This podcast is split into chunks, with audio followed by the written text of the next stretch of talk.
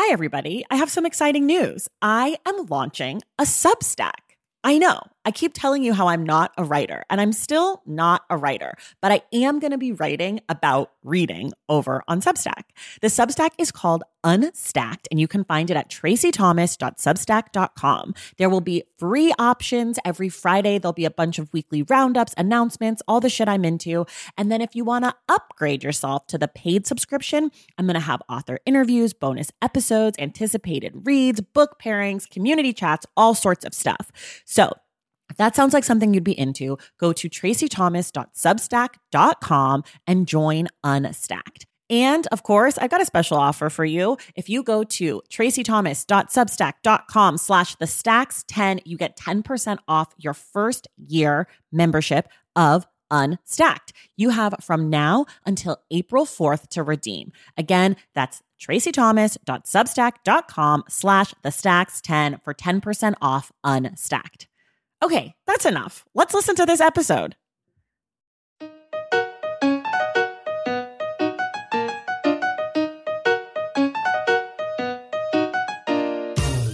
Welcome back to The Stacks, a podcast where we talk all things books and reading. I'm your host, Tracy Thomas, and I'm joined today by writer and scholar Dr. Damaris B. Hill. Damaris is the author of A Bound Woman is a Dangerous Thing, which is her newest release.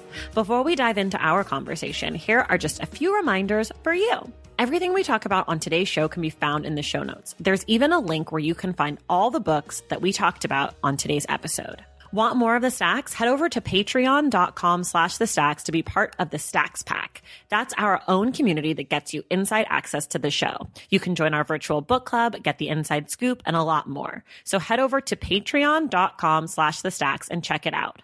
Patreon is spelled P-A-T-R-E-O-N dot com slash the stacks. Before we dive in, make sure that you're subscribed to the stacks wherever you get your podcasts and that you leave us a rating and a review. It goes a long way to helping this show reach new audiences. All right, now it's time for you all to meet the wonderful Damaris Hill. All right, everybody, we are here today with our guest, writer and scholar Dr. Damaris B. Hill. Damaris's newest book is entitled A Bound Woman is a Dangerous Thing, and it's a collection of poems about incarcerated Black women. Damaris, welcome to the Stacks. Thank you for inviting me to the Stacks, Tracy. I'm so excited to be here. I'm so excited that you're here. Um, we're just going to dive in. Do you want to tell us a little bit about yourself, like kind of maybe where you come from and maybe how you came to writing? I don't know, or just okay. anything. uh, that that's a pretty interesting story. So, um, I've lived mostly um, on the East Coast, but I have lived in the Midwest at different times in my life.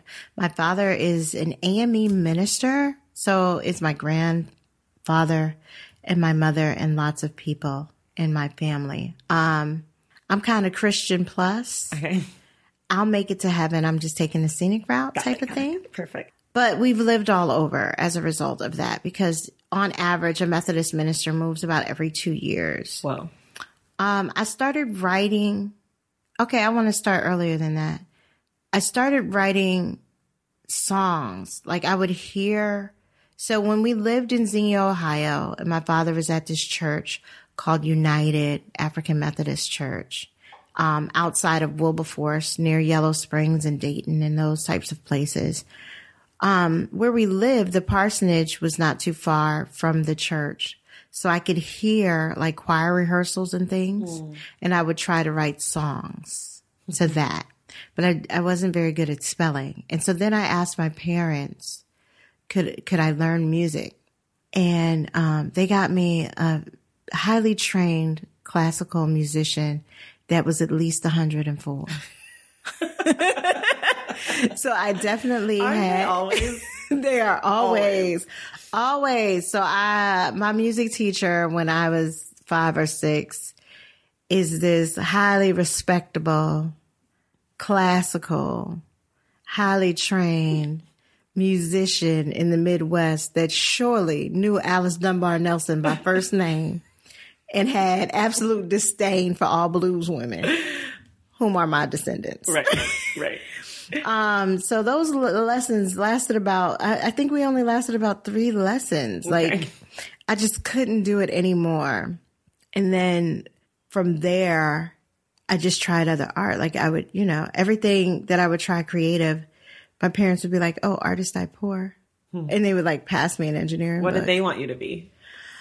Um, I think they wanted to be wanted me to be something in the sciences. Okay. But the real key to this is what I didn't know until I was in my 30s is that my grandmother was diagnosed schizophrenic. Hmm. But my father's generation and his sisters, none of them were diagnosed with the disease. But all of them thought the disease would show up in one of her five grandchildren. Hmm. And me being an imaginative, creative little girl probably hmm. scared the living mm-hmm. daylights mm-hmm. out of everyone in my family. So rather than articulating the fear, they would just say, Oh no, the world has enough artists. Artists die poor. Like you don't want that. That's so interesting because they were trying to dissuade you without like freaking you out. Right. Like again, like I had a son of my own before I even found out Wow. what was going on. Wow. That's amazing. So you came to writing just through being a creative, exploring all arts aside from classical music by elderly right teachers. but but really i mean not that i didn't have a an acumen for narrative but this was an art that i could do that i didn't have to beg for supplies Mm-hmm. that i didn't have to face the rejection of my parents telling Mm. me that artists die poor Mm-hmm. that i didn't have to go into some explicit strategy or advocating right. For these artistic Right. supplies. Like it was easier to get toys, Legos, Barbies, clothes. It was easier to get any of those things. Right. Than to get like a dance shoe or something. Or Right, something cre- or, a right. paintbrush or Right. Like I need a whole paint set. And, Right. You know, it's like, what do you, what do you need it? What do you need that for? Because they were like, no, no, no, don't go down this path. Right. That's like, so interesting. like you already have paints in there. Right. Right. I don't want to get too ahead of ourselves, but Yeah. I just want to just kind of foreshadow. Next week we're talking about Beloved, and I already feel like this is connected. Yeah, very much so. Like the history, family history, trauma, fear, Absolutely. anxiety, all of that Absolutely. intergenerational. Right. I mean, I, you next week. right. And I open up the book with that poem about my grandmother, right? Mm-hmm. And um, I didn't know at the time that my grandmother, you know, when she grew up, she was a voracious reader. She was named after Harriet Beecher Stowe. Mm. Out of her brothers and sisters that all graduated from college, they all say that she was the smartest. Hmm. She wanted to be a librarian. Like I didn't know any of these things growing Right. up. So me exhibiting all of these things, right. right, But they, generated. but they knew. they knew They knew. That's so interesting. generated an anxiety, right? Yeah. Wow. Oh my gosh, that's so interesting. And that you didn't find out till you were In my thirties, my Oh. aunt told me. Like my, my parents would have never told. So then I had to like really question because uh, my parents were sending me to her house every summer for months. And what I grew up, and this is a romantic story, but I grew up watching my grandfather serve my grandmother breakfast in bed every day. I mm. thought this is what you wanted out of life. Mm-hmm. I did not know that he was mashing up prescriptions Wow. in her coffee. Mm. And it was really that type of labor, maybe a labor of love for us as grandchildren, but it wasn't what I thought I was looking at. Right. That's so interesting. Okay, so we we're going to fast forward Yeah. a little bit. Please. You then go on to become a writer Mm-hmm. and a scholar. You mm-hmm. are what I like to call a double doctor. Ah, Two PhDs, which is like pretty major. And you write not only poetry, but also nonfiction. And I've heard from a birdie that you're working on your novel. yes. So that would make you a triple threat right? My PhD is in fiction. oh, it is. Yeah. Oh, right. English creative writing. I knew that. No, but it, it, it was an emphasis Specifically on- fiction. On, fiction. Oh wow! But is will this be your first book of fiction? Well, this is well, this is my first creative book. So I have a collection of historical essays. Right. But this is my first creative The book. poetry. I mean, the next poetry. because you're working on something, a novel, yeah, right? I am working on a novel about girls that went to prison, and and that book is just as queer as this one. Great. and, and I call it my little twelve headed monster. yeah, it, it's it's it's pretty wild. Um, one person that read it said that they were gobbling it up the first two hundred pages, but the last hundred pages made them tired. Ooh. And I was like, yeah, because it's a video game and paper, baby. I'm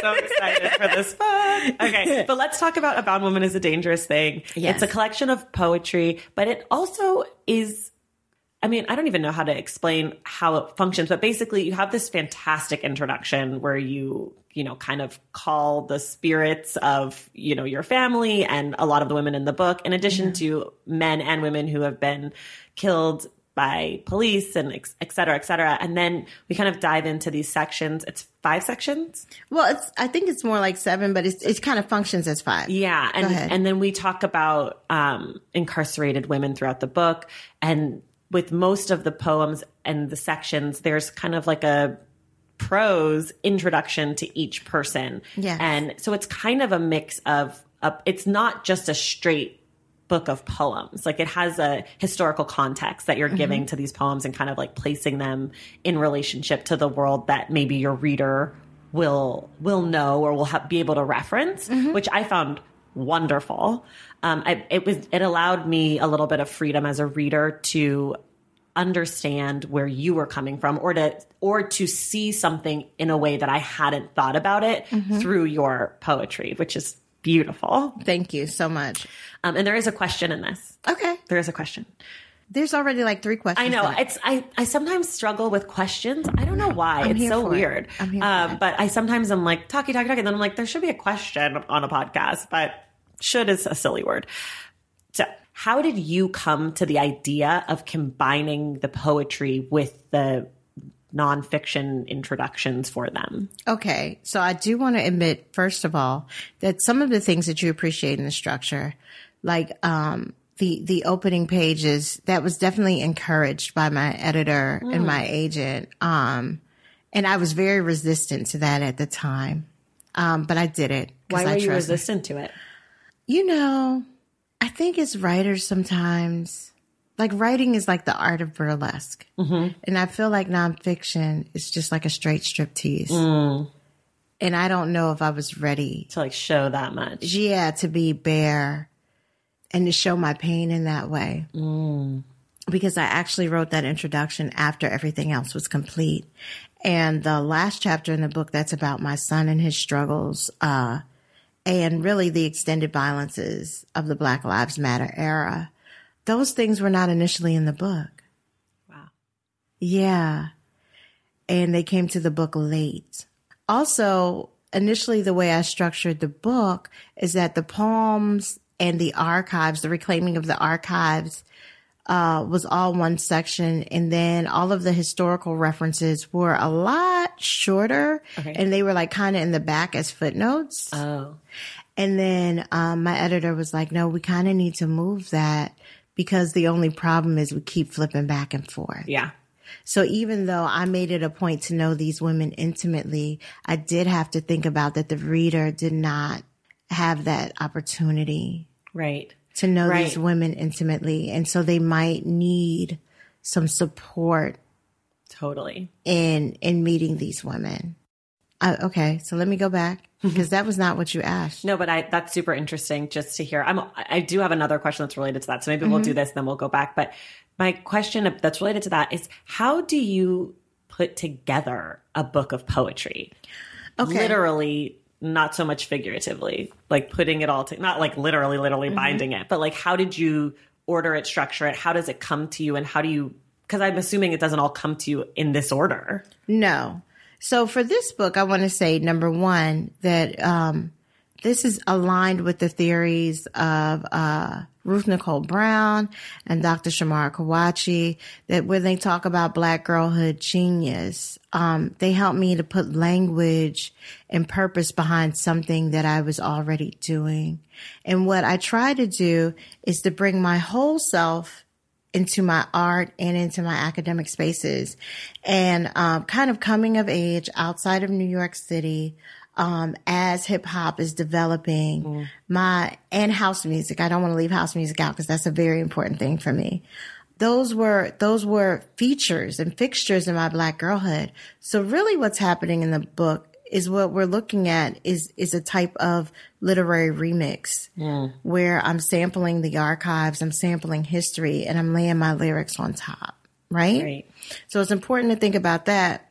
But also, my writing process is very messy and requires a lot of editing. So I kind of say that I vomit on the page. Hmm. And so what this is, is this is a fraction, like maybe less than a third of the poems that I originally envisioned hmm. in my first manuscript. This is my third first manuscript. Okay. so I had a manuscript in 2003. I went back and revised it and made it something different in 2012. And of course, I had a lot, many more experimental types of poems in there that were kind of wigging people out. But, you know, I'm about it. I love Yeah. it. And then I had a mentor at that time, um, Chris Abani, who was also on my dissertation committee, um, now professor at Northwestern of Creative Writing. He read that second first poetry manuscript and he was like, which was placing. Let me be clear. It was like getting recognition or placing with like Copper Canyon. Like I was rising to the top. Right. Um, Crab Orchard Review, I was a semifinalist. And he was like, Oh, you're not getting the prize because this is really three books.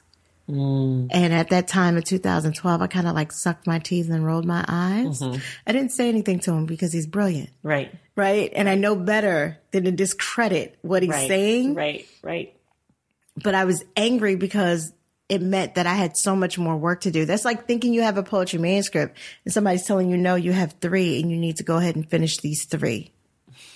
Right? And But the good news is that you have two more waiting for you. You're like kind of halfway there. right i'm kind of halfway there right? And so um i return to the novel that i'm working on. I, I acquire a great agent charlotte sheedy. Charlotte sheedy accepts me. She reads my fiction. A year later we have a meeting in her office and she finds out that i write poetry and nonfiction.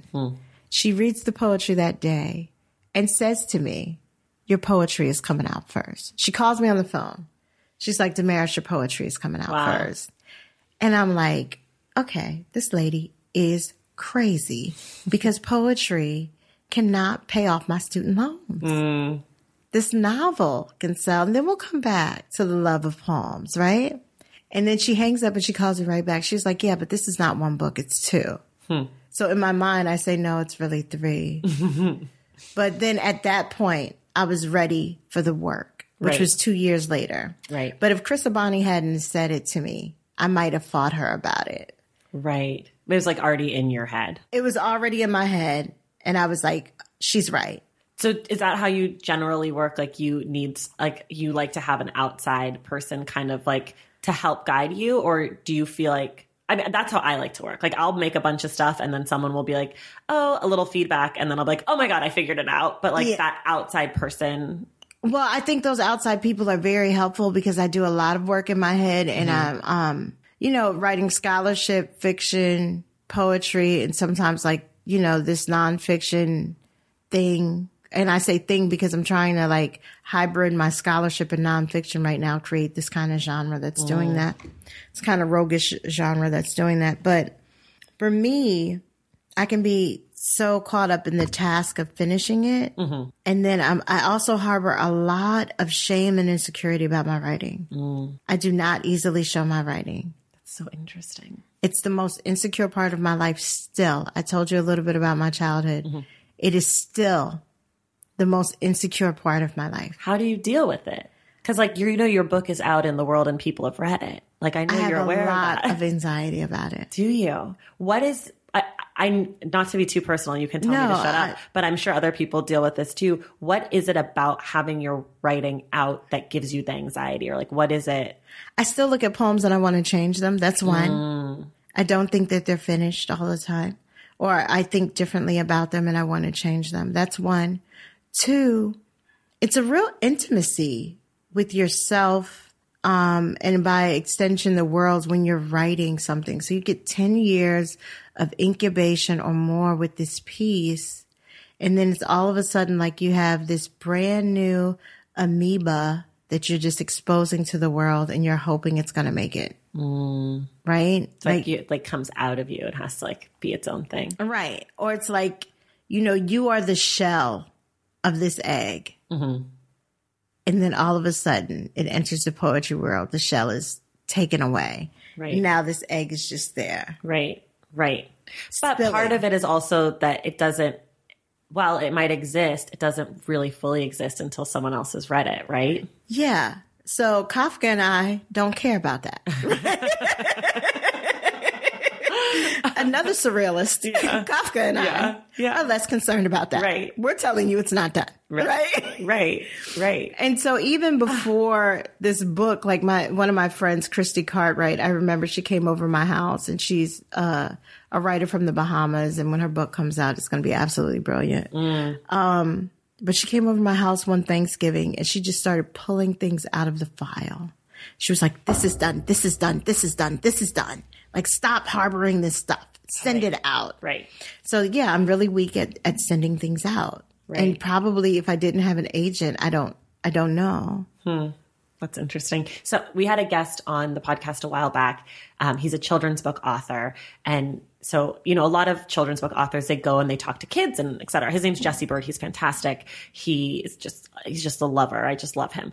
Anyways, he said something at the end of the episode that uh, has stuck with me, which was that you've got to go do your thing and you have to think of it as a public service because imagine how many people would be uninspired if or would be left unfulfilled if Michael Jordan had never played basketball or if you had never written your book of poetry. So in that feeling of like not wanting to let it go, you're you're being selfish with like your greatness and your thing. And I just ever since he said that, I've thought about that a lot of like I might be insecure, but what am I keeping from others? Like my work is a service. And I just thought that was really nice. Okay, I'll start to look at my work as a service, but I, I'm it's a crazy it's a crazy relationship because I'm Right. still trying to figure out you know, I I can't figure out the external value of my work. Hmm.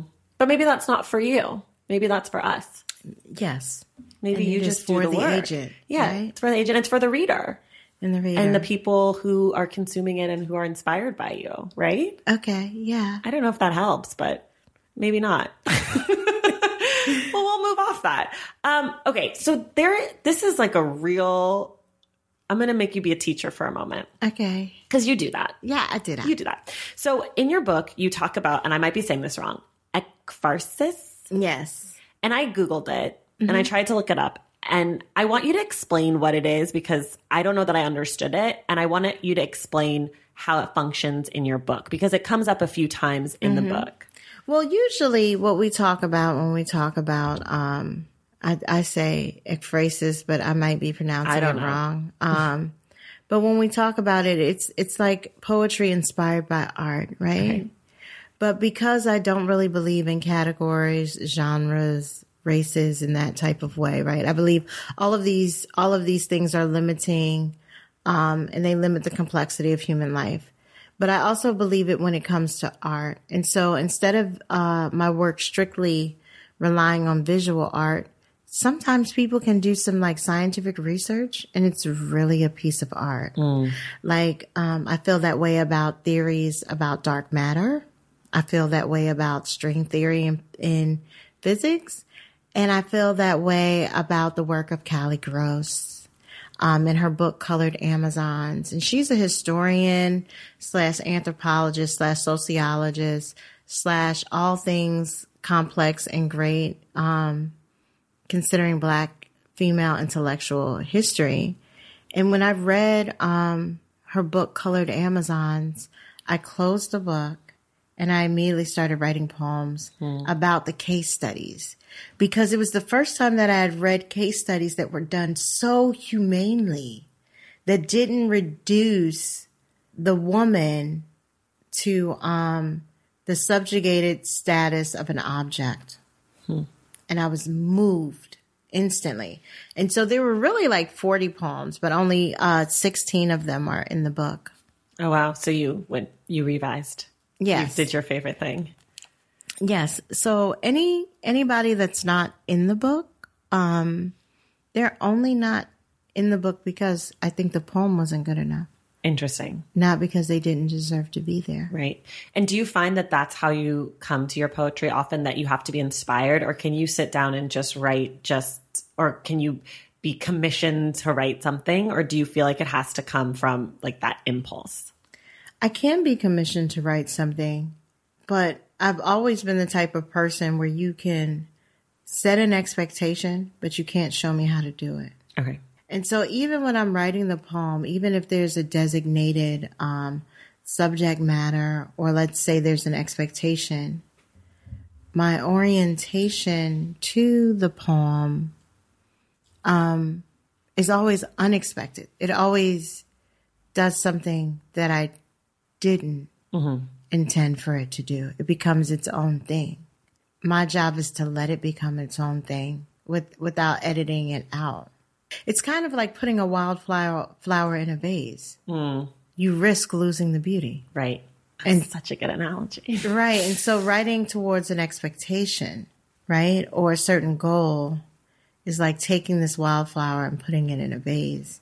And if it's not cut and and and positioned right, mm-hmm. you you lose the beauty of it because you've already reduced it. Right. You know? Yeah. Okay, we're gonna start. Taking care of your health isn't always easy, but it should be at least simple. That's why for the last three plus years, I have been drinking AG1 every day, no exceptions. It's just one scoop mixed in water once a day, every day, and it makes me feel nourished and strong enough to tackle whatever else might come my way. That's because each serving of AG1 delivers my daily dose of vitamins, minerals, pre and probiotics, and a lot more. It's a powerful, healthy habit that's also powerfully simple. The nutritional insurance that AG1 provides has been vital to keeping me productive and focused. It helps me cover my bases in just about the time it takes to fill a glass of water, scoop in one scoop of AG1, and then drink it. So I don't know, 75 seconds? With the perfect mix of vitamins, probiotics, and nutrients from Whole Foods, I'm not stuck trying to assemble it all by myself, which would have considerably worse results. AG1 saves me all the time and hassle, and it has made such a difference in my overall mood and especially my gut health, among many other things. But don't take my word for it. Go ahead and try AG1. Let me know what you think. Whether you notice you're needing more nutrient support than you're used to, or you just need an edge for a tough workout, AG1 can be the ticket. If there's one product I had to recommend to elevate your health, it's AG1, and that's why I've partnered with them for so long. If you want to take ownership of your health, start with AG1. Try AG1 and get a free one-year supply of vitamin D3, K2, and five free AG1 travel packs with your first purchase exclusively at drinkag1.com slash the stacks. That's drinkag1.com slash the stacks. Check it out. BP added more than $70 billion to the U.S. economy in 2022 by making investments from coast to coast. Investments like building charging hubs for fleets of electric buses in California and starting up new infrastructure in the Gulf of Mexico. It's and, not or. See what doing both means for energy nationwide at bp.com slash investing in America. If debit is your go-to card, Discover thinks it's time you get rewarded too. So check out Discover Cashback Debit, a game-changing checking account with cashback on everyday debit card purchases. That's right, cashback isn't just for credit cards anymore. Whether it's a movie date, flea market find, or midday latte, you can start earning cash back. And did I mention there are no fees, period? Check out transaction eligibility and terms at discover.com slash cashback debit. Discover Bank member FDIC. To transition a little bit more to your reading tastes. But before we do that, we have a little segment on here. It's called Ask the Stacks. So someone's written in to us for a book recommendation and we have to come up with what we think fits what they're looking for. Okay. Um, it's pretty, this, this one this week is like pretty open. It's not okay. super specific. So don't worry. So it comes from Casey Bridges, and she, here's what she says My favorite genres are fantasy and YA. Bonus points for a diverse cast of characters. I also like plain old literary fiction, especially if it's an intergenerational story. I would like to read more nonfiction. I almost always enjoy memoirs and personal essay style books, but I rarely think to search them out on my own as I gravitate first towards fiction. Some of her favorite books are Saw, Sawkill Girls, The Great Believers, The Fifth Season, Pachinko, and Heavy. So that's what she sent us. Basically, we can do anything we want because she gave us so many options. Um, I, will start so you have a second to think. Okay. I came up with three books that I thought might fit Casey's taste. So the first one is If You Leave Me by Crystal Hana Kim. It's an inter- intergenerational story about uh, Korea during the Korean War. It's told from five perspectives. It covers about 25 years. We did it on the podcast, Casey. I don't know if you remember, if you were able to read it, but it's a fantastic book and it kind of covers that literary fiction intergenerational. I also picked one of my favorite memoirs. It's called Jesus Land by Julia Scheeres. It is a memoir about a woman whose family, she's a white woman whose family adopts two black sons in Indiana and sends all three of them to Jesus camp. And it is dark and it is sad and it is going to gut you, but it is an amazing book. I read it over 10 years ago and I still think about it regularly.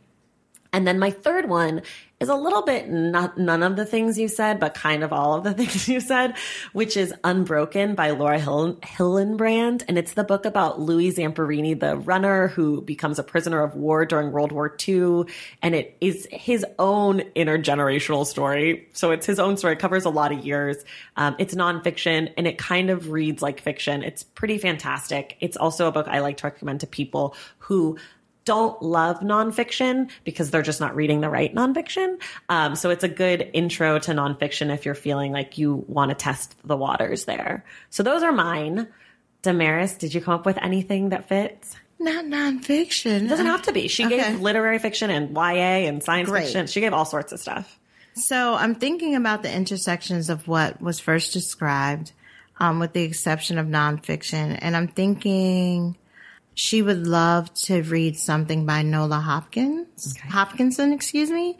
And, um, she's initially from, um, or she's from Jamaica. She's a Caribbean American writer, but it's very surrealist. It has elements of, uh, I would say sci-fi, speculative, uh, fiction and I think it'll take her places. And that's what she wants, right? These experiences that um, still kind of center on understanding the specificity of identity and negotiating power, but in a context that is less familiar. Okay. Right? And so she's good. But I also think another person that she'd be very interested in is Patricia Powell, and specifically the Pagoda a novel. Um, and this is also a Caribbean American writer, but this is a Caribbean American writer who um, does a lot of play on identity, including um, gender. And so it creates, I think, the fluidity and the accuracy of personhood without the reductive markers of identity that are familiar in standard literary writing. Nice. Right. Yeah. And so that's really, I think, what people are looking for when they start to read science fiction mm-hmm. is that they want to imagine a space that doesn't duplicate the, um, I would say, I don't want to say negative, but doesn't duplicate the somewhat disappointing aspects of life. Mm. And, you know, there's some science fiction that'll give you a new setting, but will still be very prescriptive about the expectations of identity markers such as race, gender, and class. Mm-hmm. And there are others that really um, add the dimension of humanity into an alternate space. And I think uh, Nalo Hopkinson and Patricia uh, Powell both do that. I want to be your student. I feel like I'm just really excited to be sitting across from you. Damaris, we're going to start with my favorite, or well, not my favorite. It's just one I always start with. What are two books you love and one book you hate? Okay, so two books that I love are The Known World by Edward P. Jones and, of course, Beloved mm. by Toni Morrison. I'm very excited to talk about Beloved because I have a lot of feelings and I think that they're not the quote unquote right ones. Mm. So we'll save There are no right or wrong feelings. Yeah, no, I know, but I have feelings. I have feelings too. I have, I just have thoughts. I have questions, and I can't wait to talk about it. Actually, I'll save it. I'll save it. I'll save it. Yeah. Okay. And then, what's the book that you hate, or a book that you hate? Oh, a lot of people are going to be mad at me. Oh, I love when it's these kinds. Okay, go. Listen, I couldn't even make it through The Alchemist. Oh, I hate The Alchemist. Right. It's my one of my brother's favorite books, and him and all his friends are like, "Oh, have you read The Alchemist? Oh, it's just like in The Alchemist." Exactly. And I'm like, "What happened in The Alchemist? Nothing. It was a waste of my time." Listen, I got that. I, I got all of that when I was sitting in Sunday school. Bye. and it was far more interesting in the Bible. Well, I don't. I have not read the Bible, nor have I read. Oh, I have read The Alchemist, and I've read parts of the Bible, but I didn't need either, honestly.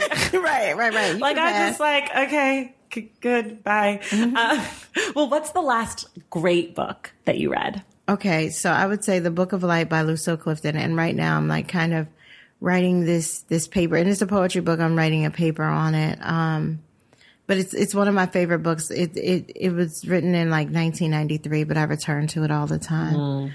Do you do that often with books? Return? I do, I do. Like I can't I can't get enough of Beloved. I can't get mm. enough of The Known World. Um, I can't get enough of Sonny's Blues. I can't get enough of Toni Cade Bambara's stories. So sometimes I often return, and even at the expense of not having time to explore some some of my friends and writers that are out now. Mm. But I am somebody that that'll return to my friends in those pages. Right? They're not characters; they are my friends in those pages.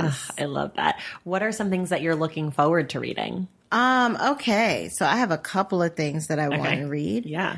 Um, Roxane Gay's Dangerous Women. I have not read that. And, uh, you know, I'll admit that I have far less time to read uh, than I would like to have. Right. Starlight and Error by Remica, uh, okay, I'm going to say this wrong, Binging Risher. And that's also a book of poems. Um, and I was a revolutionary by one of my coworkers. I really need to get more into that okay. book. And what are you reading right now? Okay, so I'm reading the Book of Light. Um, I also recently finished, and I'm still thinking about um, this book called Bessie's Resurrection by Kimberly A. Collins, and that's a book of poems. Um, at my house, I have The Apology by Eve Ensler, who wrote the Vagina Monologue. So I'm looking forward to getting into that. Um, let's see. I started, but I haven't had a chance to finish yet because of my crazy schedule. But Reclaiming Our Space by Feminista Jones. So there are always a lot of uh, books around that I want to get into, and I'm I'm just trying to figure it out now. And you can read multiple at once. I can, I can, I can like go in and out of books. Okay. Um, I'm not, um, I used to be someone that was like kind of stringent and was like, no, I have to finish this book first. And I still have those impulses. But I think that in some ways does dishonor to my humanity and my creative person Interesting. to force myself into a border and a boundary. Hmm.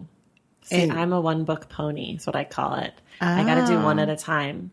But I You're a careful reader. That's so nice. Yeah, I am. I don't know if I think of it as careful. I think that what ends up happening is that I end up just reading what I want to read anyways. So if I pick up a book and then I pick up another one, whichever one I liked more or I'm more into, I'll just finish Okay. before I move off. So you're probably also one of these people that I find so peculiar. Okay, what?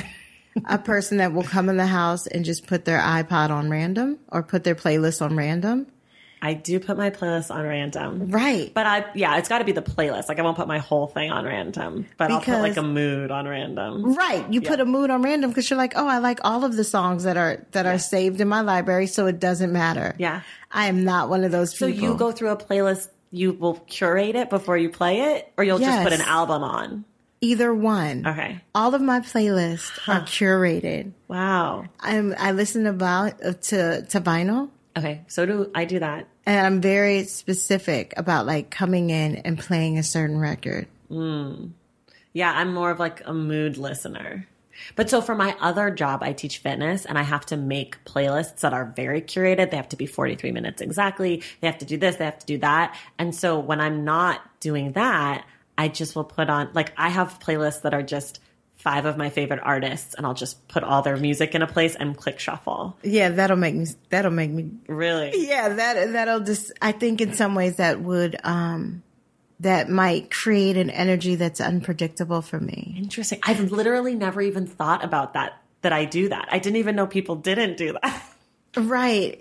So but in the same it's different for my reading, Yeah. right? In my reading it's like whatever I pick up I'll love. Mm-hmm. I don't have like a like a mood or a set, right? Right. Yeah. Yeah. I just, I just, yeah, I feel like I'm like cheating or something if I, it's not cheating, but it's just like if I, if I pick up two books and I like one more, I'm just going to keep reading the one I like more. Right. So that's why I read one at a time. Well, I do have to admit this, and this is like so horrible to admit Okay. live on a podcast. Poetry books get 20 pages. Fiction and prose works get, they get 10. If Really? you don't have me 10. by that 10th page, then we're done. Okay. Let me ask you this. Do you mm-hmm. ever pick up a book because someone says to you, Damaris, you have to read this book. It's amazing. Absolutely. And they're like, the ending is insane. What do you do in that situation if the first 10 don't grab you? Ask them about the ending. Just to have them tell you? Just have them tell me. Okay. I'm like totally spoiled. Okay. I'm spoiled by Gabrielle Garcia Marquez. Mm-hmm. I'm spoiled, of course, by Toni Morrison and, and well, James Baldwin can be kind of slow sometimes. He can be slow. He can be slow. See, I found I find Toni Morrison to be slow in the beginning. I have a hard time tapping into her. We are going to get on. I can't wait. Oh my god, I'm so this is Yeah, we we are going to get to it. Um, Sherman Alexie. You know, I'm spoiled. interesting. There's so much. uh Listen, I've never been able to finish it, but even even um Chris Abani's song for night. Oh my gosh, there's so much good literature, right? That um you got to be careful what you're spending your eyes on and your time true. on. That's true. My where I struggle, and I wonder if you have this, is that sometimes when I pick up a book, depending on what I've read before, it might be very dissonant, and it's hard in the first ten pages to get into the author's voice at no fault of the author. Right. So I would recommend, like, if you're coming off of his, uh, like a heavy historical book or a memoir, to read flash fiction or very short stories before you move into your next book. Because that way you're kind of resetting your palette. Smart. Yeah. Cause then, cause it's sometimes it's like, I'll pick up something and then I'm like, uh, I can't do this or like, this is terrible, but it's not really. It's just me because my brain is in like a totally different place. Yeah. So you, uh, you have to reset your palette. Yeah. Mm-hmm. I'm gonna, I'm trying to read more poetry, which is really hard for me, but I, I, a month ago when everyone's listening, I Mm-hmm. had, um, Gabrielle Civil on and we talked about, um, I love her. Isn't she so great? Yeah. Did she tell you that we, we met Yes. before? Yeah. yes, yeah, yeah, she yeah. told me all about you. I Yeah. because I said I was having you on, and she's like, "Oh my god, I have to text her. She's great." Yeah. Um, but I had Gabrielle on, and we talked about poetry, and she kind of did like a crash course for myself and our listeners about like why we're not terrible people if we don't quote unquote get it. And we talked all about that stuff. Mm-hmm. And ever since that conversation, I've been like, I need to be sneaking more poetry in because it's a muscle too. Yeah. Mm-hmm. Just like for me, nonfiction is my go to. And so when I read fiction, I struggle a lot sometimes, but I've been reading more and I'm getting better at it. Mm-hmm. And I think uh, for other people, it's the opposite. Their fic- nonfiction for them is really a struggle. And I think poetry is its own different thing that needs its own muscles and that Yes. it's not an it's not enough for me as a reader and a quote unquote professional reader to say that I don't like something because I'm new to it. And so that's a, like a thing that I'm working on. So I'm trying to sneak some poems in between books just to practice. Yes. And it helps. it does help. But I also want to say, like, in terms of um, even from the writer's perspective, as, as writing different um, genres, I tell people that writing fiction is like painting. It's all about what you add to the canvas. Mm-hmm. Oh, but poetry is all about what you leave behind. Mm. A poem is all about what you take away. Mm-hmm. So it's like working in negative space. So they are very kind of divergent Right. approaches Right. That's interesting. Sometimes. You have all these nuggets. I like this. These juicy little nuggets. It's fun talking to you, Tracy. okay. Okay, let's go. How about what's a book that you like to recommend to people? I like to recommend a few books, but I, I often recommend, let's see, Toni Cade Bambara's stories to my student, well, to everybody. Um, but particularly to my students. Um, if I'm talking to like my parents and my aunties and things like that, I recommend The Known World. If I'm talking to an adventurous reader, I always go with Marquez and then I tell them, I ask them like, what kind of time do you have? If they have a lot of time, I'll say, okay, go for 100 years to solitude. If they're a, like a kind of a novice reader, I, I might, um, say, say, which is my favorite novella by Gabriel Garcia Marquez on love and other demons that opens up when they removed the top of the casket there were 22, there was 22 feet of red hair mm-hmm. spilling from the casket. right. And so then like, you know, that opens up with the type of, of gothic lore and gore, but it's also very imaginative. What person would have 22 feet of red hair? You know? Someone exciting. Right. Someone exciting, right? A 12 year old that falls in love with a priest. Whoa. Is that what the book's about? Yes. Oh my gosh. I don't know it. Um, It's very interesting. what's the last really good book someone recommended to you? Okay, I'm go I'm gonna go like really old school because this isn't this isn't this isn't I don't think this is accurate in terms of time, but it's accurate in terms of memory. So actually 100 Years of Solitude not only was recommended to me, but was given to me by one of my coworkers um in the early 2000s. And at that time, like, let me be clear, I was reading an excessive amount of Latino literature, but kind of stayed away from Marquez because I thought it was just gibberish. Like, this guy can't be that good. You don't know what you're talking about. I'm reading these Latino women. They are feeding me. This is what I love. And, um, and also, uh, uh, Latino poetry, because unlike English, the sounds work so much better. Mm-hmm. So I was when I was an emergent when I was first writing poetry, not even an emergent poet, but when I was first writing poetry, I was very frustrated by English because English is like German and Latin, and it doesn't doesn't do the sound, mm-hmm. the music mm-hmm. that Latino poetry does. And so a friend that I was working with bought me the book, and it's so funny I can't remember his name right now. And the book sat around for like two years. And then one day I finally had enough time and I picked it up. And then I found myself in the last 20 pages. And this is what I do for all books that I love poetry or fiction. And this is how I'm a balanced person. if I love your book, I will read the last 20 pages three times each before I move on to the next page Wow. because I don't want the book to end. So you'll do three times and then turn the page. Yes. Okay. So it's not like you read the, you don't go through it three times. All right. No, Wow. no, I'm savoring getting to the that. end, right? So, you know, you can be cut off quickly, but you can also be cherished. That's right. That's so good. Well, that's the balance. Yeah, totally. Where do you like to read? Like, what's your ideal reading setup? Usually in the bed, Okay. but um, Morning, night, with a cup of coffee, with a snack, in socks and blankies. Like, take me there. usually in the bed with, I have exceptionally soft sheets. Okay.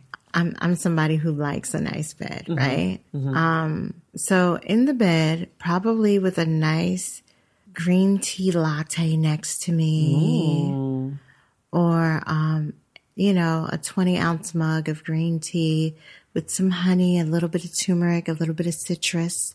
If it's not a latte, you know, it's a whole mood. Okay.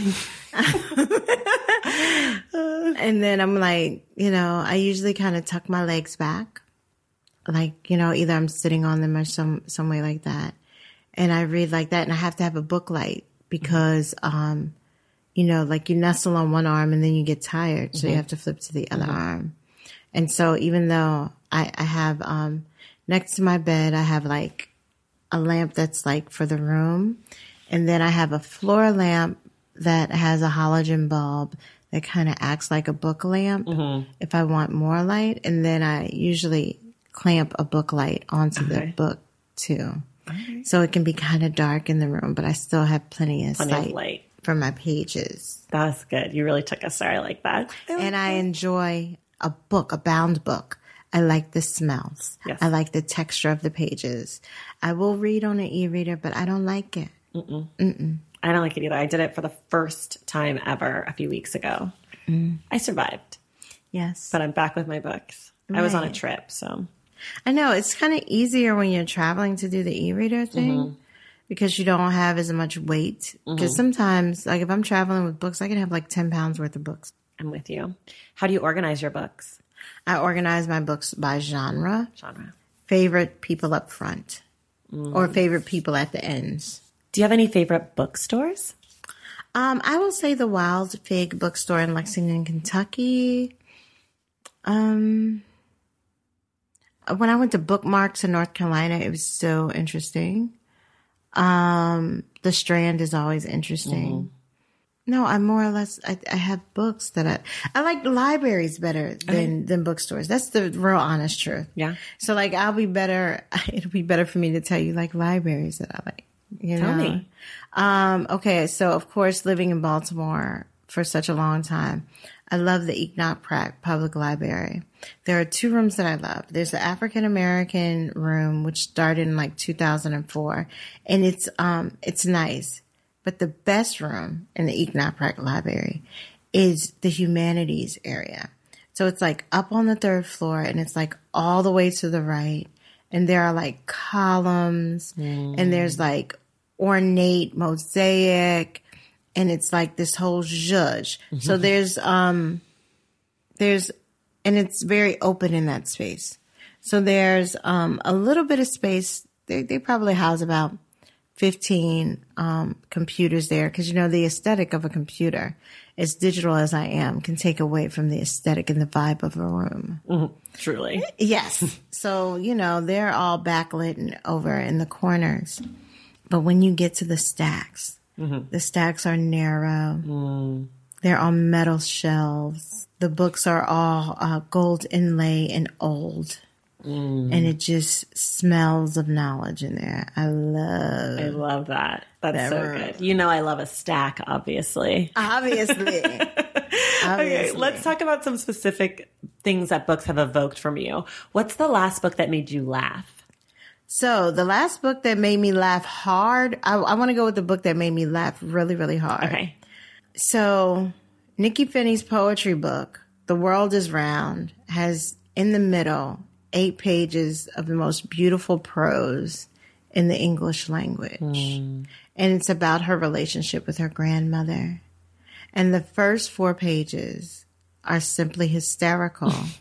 and as I remember, as I was reading it, I had um, a, like a mentee in the house at the time and she ran upstairs and I was living like in a brownstone then. She like ran upstairs in my house and she was like, what are you watching on television? Like I can hear you laughing all the way downstairs.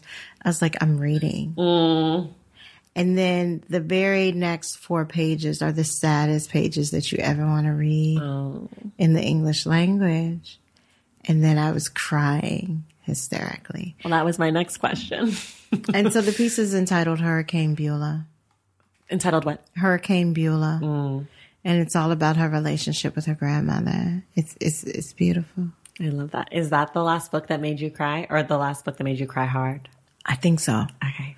And What about- besides this book that I wrote, besides the book you wrote. yeah, yeah, there were times I was crying but in the reading of it or in the writing of it? in the writing of it. In the reading of it, do you find joy? Oh no! No. Sometimes when I read these poems, I'm very physically uncomfortable. Yeah. The first time I read the Ida B. Wells poem in its entirety, I nearly vomited on stage. Really? Just like an overcoming. It Yes. overcame you. It overcame me. I'm extremely empathetic, even Yeah. though I pretend not to be. Mm-hmm. I'm extremely empathetic. And I purposely try to write my poems to evoke some type of physical and visceral reaction mm-hmm. because I want the reader, if they're reading about people that are marginalized, to physically feel the discomfort of being erased or marginalized body in society. Mm-hmm. So I try to evoke and create that for the reader. Mm-hmm. But there's no way to do it without evoking it on myself. Yeah. And so when I first read, somebody requested it. I had never read it aloud in its entirety. And somebody came to the reading and this was in North Carolina and Raleigh, no, in Chapel Hill. And she was like, I, I want to hear you read Ida B. Wells. And I was like, the whole thing? She was like, yeah. And so I read it. But when I finished that two, the opening two pages, yeah, and I was like, okay, I'm done. Like, Whoa. um, well, what about a book that's made you angry? Hmm. I don't, I don't, I can't think of one offhand that would probably evoke anger and I would like stick with it. Okay. Uh, maybe, maybe like reading the Constitution. Like they're not like normal books. They're like Sure. pieces, right? Well, we talk sometimes on here about the different kinds of anger with books. Like you can have anger at a book because like you think that it's bad and it's annoying to you, Mm-hmm. or you can have anger at a book because like a character is making terrible decisions and it's making you angry, or you could have anger at a book because like the contents like injustice. Like I one of the books that I think of that makes me really angry is Medical Apartheid. Oh, absolutely. Like that book, I was just like, this is garbage. This is Mm-hmm. trash treatment. Like, I can't believe that this is the shit that people have to go through Mm-hmm. to get, you know, like, so that, like, there's these different kinds of anger in the Mm-hmm. reading.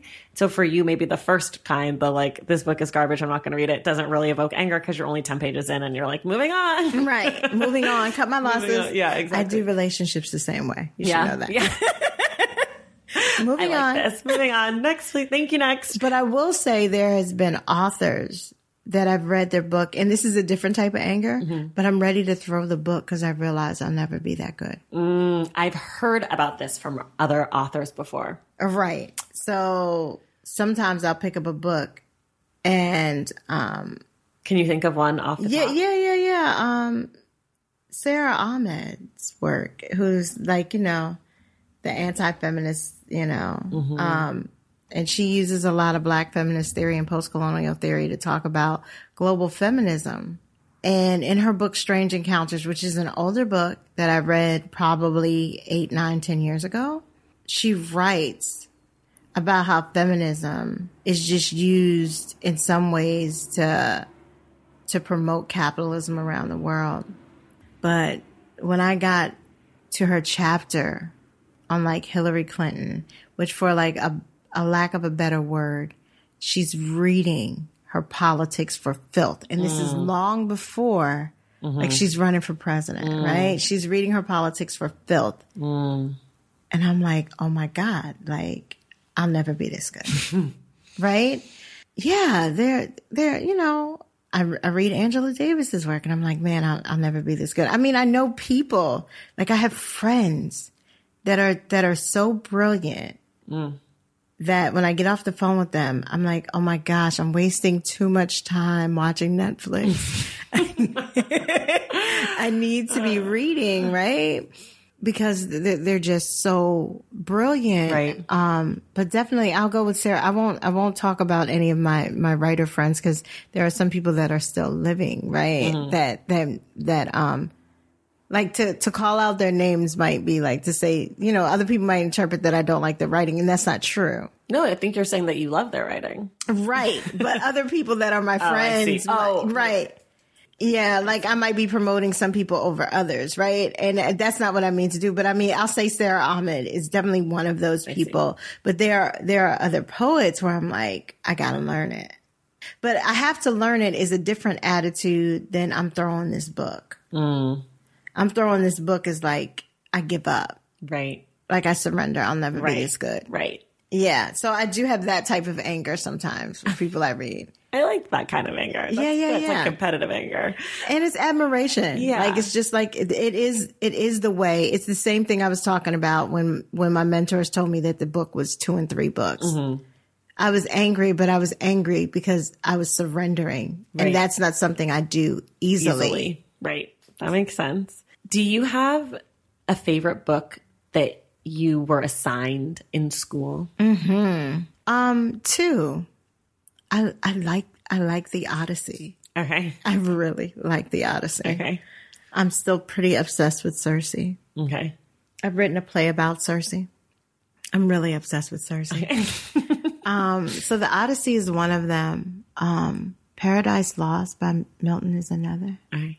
Those are major books. Were those assigned to you in like high school or Um, adult college? Probably adult college. I think the Odyssey came, might have came out of high school. Like Okay. you know, you know, you have these little programs or whatever. You know, they they say you're gifted and talented, which just means you're probably a little bit more well behaved than others, right? I Right. don't know what that means, but um, Nothing good.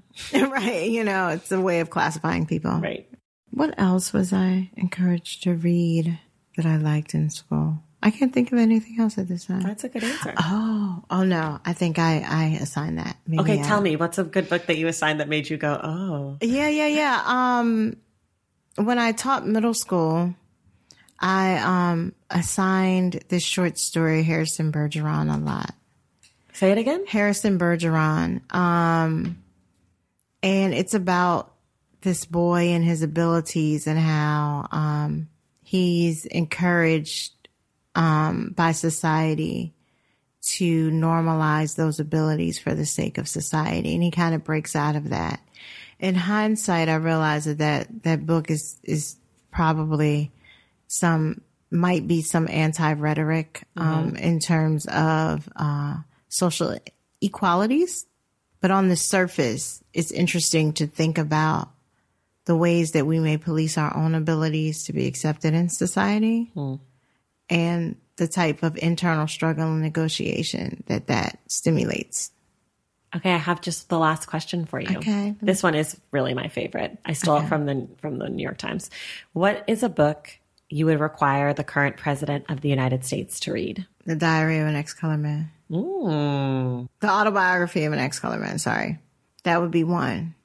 I would also require him again to read the Constitution. I, I think um, he, he hasn't mastered that text yet. No. Mm-mm. I might require him to read your book.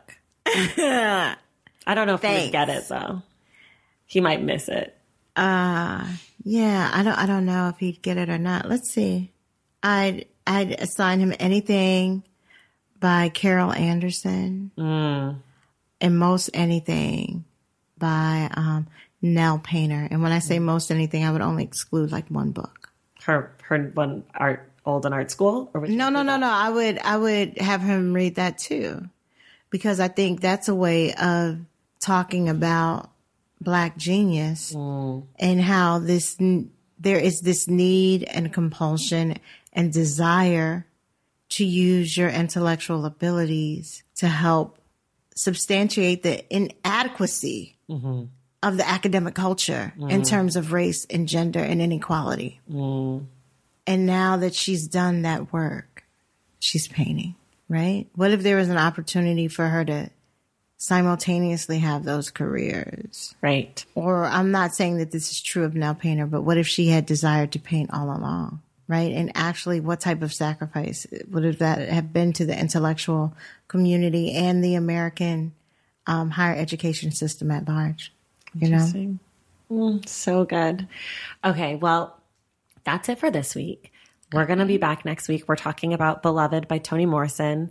It's going to be a good one, I think, given what think so, we've touched on today. Um, there will be spoilers next week. So if you haven't read the book, you have a week. You can do it. I believe in you.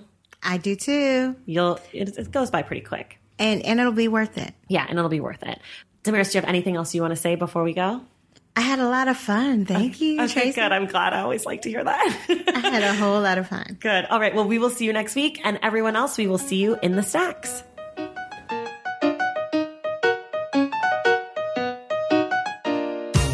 Thank you all so much for listening, and thank you to Damaris Hill for being our guest. Damaris will be back next week for the Stacks Book Club discussion of Beloved by Toni Morrison. I also want to say thank you to the folks over at Bloomsbury. Remember to get your book recommendation read on air, send us an email at askingthestacks at gmail.com. For more from The Stacks, follow us on social media at The Stacks Pod on Instagram and at The Stacks Pod underscore on Twitter. And check out the website, thestackspodcast.com. To join the Stacks Pack and get inside access to the show, go to patreon.com slash the stacks. Make sure you're subscribed to the show wherever you get your podcasts. And if you're listening through Apple Podcasts, please take a moment to rate and review. Our graphic designer is Robin McCrite, and our theme music is from Tagirijus. This show was created and produced by me, Tracy Thomas, and I will see you in the stacks.